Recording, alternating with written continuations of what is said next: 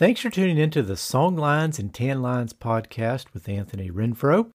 Those returning, thank you. Those new to this podcast, welcome. Now let's pull up the anchor and set sail. This week, I'm kind of running behind on recordings because I wanted to get out a new episode of my Ghost from the Coast podcast. And I've had some other things kind of getting in the way of recording. So I thought, since that Ghost from the Coast episode is complete, that I might go ahead and use this week as a way to promote the third episode on that podcast. But wait, don't run away just yet. Stop what you're doing. I do have some new material for this podcast, just not a lot of it. I figured I would take this small amount of information and combine it with my third episode from Ghosts from the Coast, and that will give you plenty to listen to this week. Plus, since time is limited for most people, like me, and most people don't want to follow too many podcasts, like me, this gives you a chance to follow and keep up with my new podcast without having to follow it and crowd up your podcast feed. Ghost from the Coast is still kind of in the early stages of development, and it's hard to get a new podcast off the ground and hard to do two podcasts as well. You know, back to that limited time thing again. So I might eventually merge the Ghost podcast into this podcast. And if I do that, then all the episodes over there are already here. I don't have to re upload them, yada, yada, yada. This saves me some time. This saves me some energy. It's really just a solution without a problem. Anyway, that is all for me to worry about and not you. And last week, I thought about dropping this song into the episode about Jimmy's years in Colorado. I hope you enjoyed that episode.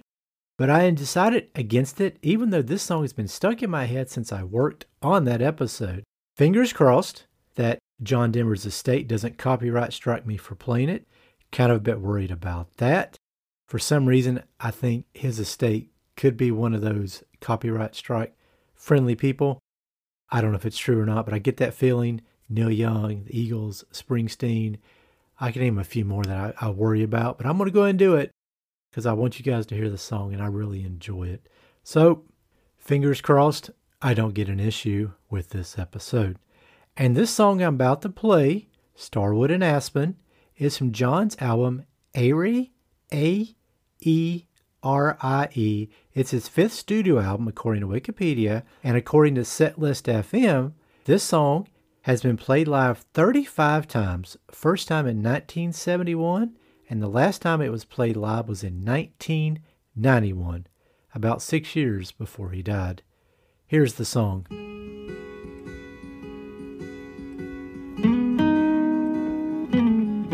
It's a long way from LA to Denver.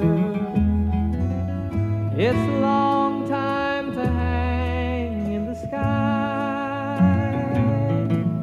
It's a long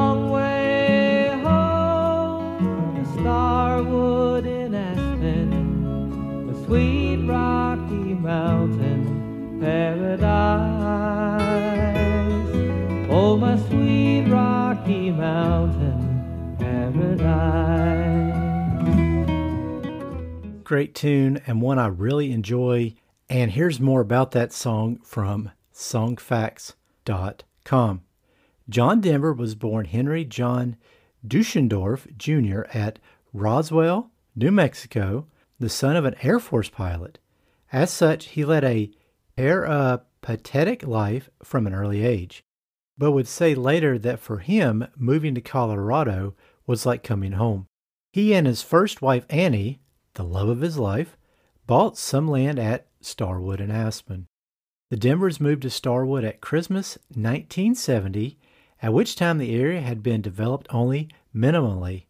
They built a five bedroom, eco friendly house and a guest house on the 7.6 acre plot. This mushy, sentimental composition is John Denver's Coming Home song. And John was a staple in our home growing up as a kid, and some of my fondest musical memories are of his tunes playing throughout the house.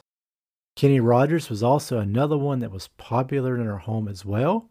I think, if memory serves, Kenny was the first artist I saw in concert as a kid, with my parents, of course.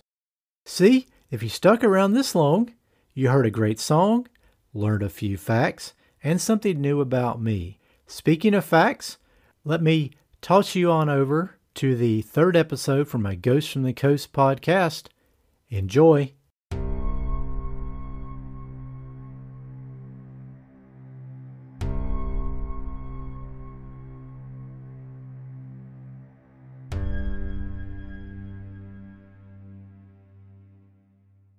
Thanks for tuning into the latest episode of the Ghost from the Coast podcast with Anthony Renfro. Those returning, thank you. Those new here, welcome. Now let's open the door to the crypt and step inside. Well, it's time to dive into another body of water in this episode and another kind of coastline the swamp. I thought this week I would explore the OG of cryptids, Bigfoot, and not just any Bigfoot. I'm going to go searching for a very unique form of Bigfoot in the swamps of Louisiana. And before you complain that a swamp doesn't really have a coastline, I know, I get it. I think swamps do have a coastline.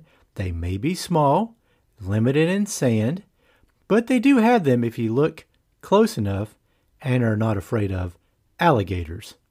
First up, I pulled this information from this article titled, Is There Really a Honey Island Swamp Monster? Louisiana's Bigfoot. And this article can be found on NOLA.com, and I will, of course, link it in the show notes. Let's get into it. It states Bobby Britell grew up in New Orleans, nearly 40 miles away from the moss tangled bayous of eastern St. Tammany Parish's Honey Island Swamp, but for decades he's wondered about one of the swamp's fabled creatures, the Honey Island Swamp Monster, a legendary 500 pound beast that some claim hides amid the cypress trees and murky waters. I had relatives that lived in Covington, Britell said. I heard the story from veteran hunters. I grew up that way, and you would hear about strange things. The article is starting strong, throwing out lots of questions already and getting the mind to wonder. I like that. And moving forward a little deeper into the article, just below a spot titled A Chilling Encounter, it reads A 1981 report by writer Jerry Breaux, B R E A U X, pulled from the Advocate archives, recalls a conversation the writer had with his longtime friend, Hubert. The friend described the chilling encounter one warm morning. Out hunting for deer, Hubert was perched atop an oak tree when he heard heavy sounds approaching from the woods behind him. Too afraid to move, he watched as a figure about eight feet tall and hairy from head to toe passed slowly below him, eventually disappearing further into the woods. According to Breaux, as Hubert retold the story, he began clenching his teeth and breathing rapidly as if he were reliving a terrifying experience. Frequently referred to as Beast in the story, the part man, part animal with piercing yellow eyes has appeared in several anecdotes by self styled witnesses since the 1960s. In 1974, Ford, a wildlife photographer and former air traffic controller, claimed to have witnessed the creature while exploring potential hunting grounds. After Ford's death, a grainy film reel was found in his attic that shows a large and hairy figure shuffling upright between the trees. So, what do you think? Is it possible one of these was captured on camera like the Patterson Gimlin footage of Bigfoot? I would love to see that footage and see if it looks as good as that. Pushing on, According to PelicanStateOfMind.com, Ford actually noticed what looked like the aftermath of a fatal fight for survival. Seeing spots of splattered blood on the ground, he crawled through shrubbery to the other side of the watering hole to find a wild boar that had just been killed and had its throat ripped completely out. Next to the boar was a series of large footprints in the mud. The footprints, which were later cast by Ford using liquid plaster, indicated a massive three toed webbed foot. Ford took the track castings to the local game warden and LSU's College of Agriculture to be analyzed. but they could not identify what kind of animal left these tracks. The mystery deepens, right? Strange tracks. Very, very interesting stuff. And here is something else about this creature from Wikipedia. Link in the show notes, of course.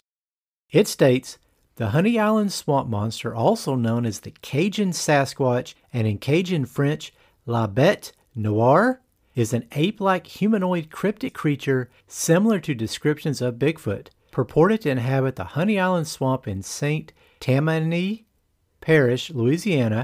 It has become a part of Louisiana folklore, with many swamp tour companies in the area capitalizing on its alleged existence, which is considered unlikely by scientists. The creature is commonly described by alleged witnesses as a large bipedal humanoid about seven feet tall, covered with gray hair, having yellow or red eyes, and accompanied by a putrid odor. Other local names for the creature include the Rougarou, Louisiana Wookie, and the Thing. Alleged plaster cast of footprints said to be from the creature showcase four toes, not a natural trait found in primates who possess five. That really helps to give you an idea about what this thing might look like, its various names, the way it smells, which sounds nasty and disgusting, and how tall it stands, 7 feet 2. And that kind of reflects back on what I told you before, where when it was sighted initially by Hubert, right? Uh, it was 8 feet, about 8 feet tall.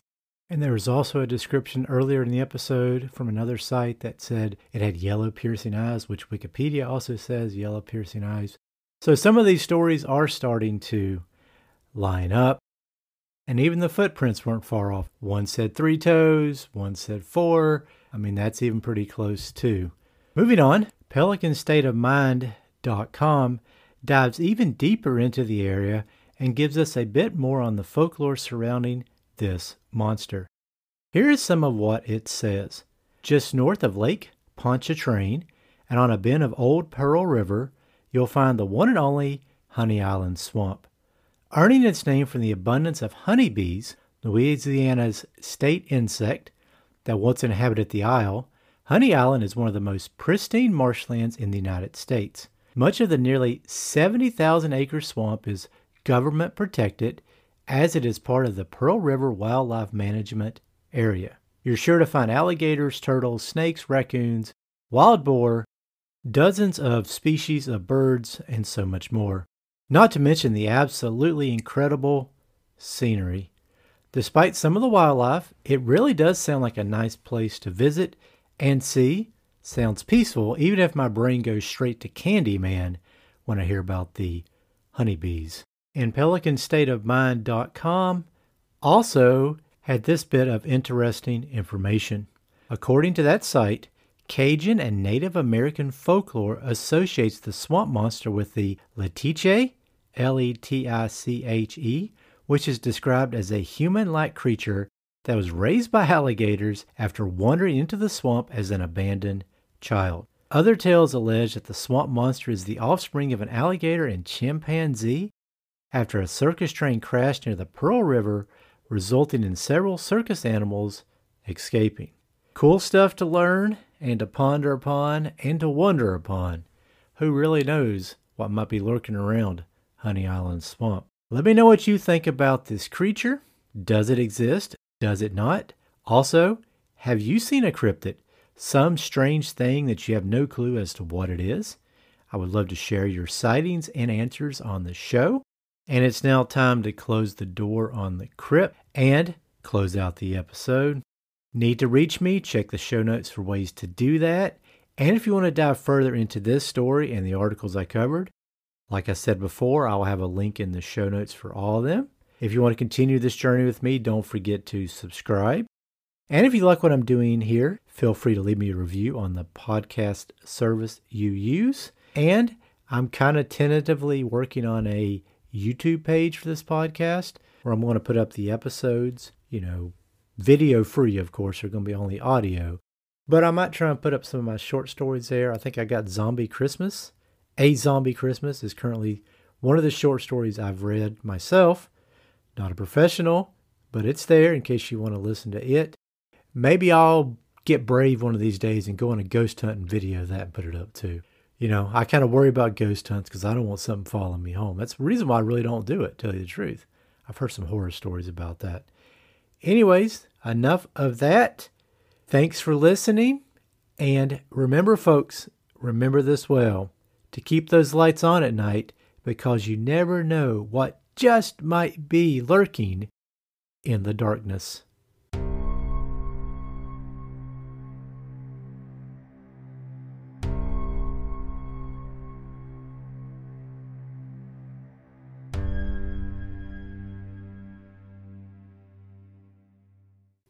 Let me drop anchor here and close out the episode. If you like what you hear, don't forget to subscribe if you haven't already. And if you enjoy what I do here, don't forget to rate and review this podcast once you finish the episode. And if you need to drop me a line on the Coconut Telegraph, you can find out how to do that in the show notes. Take care. Thanks for listening and have a great week.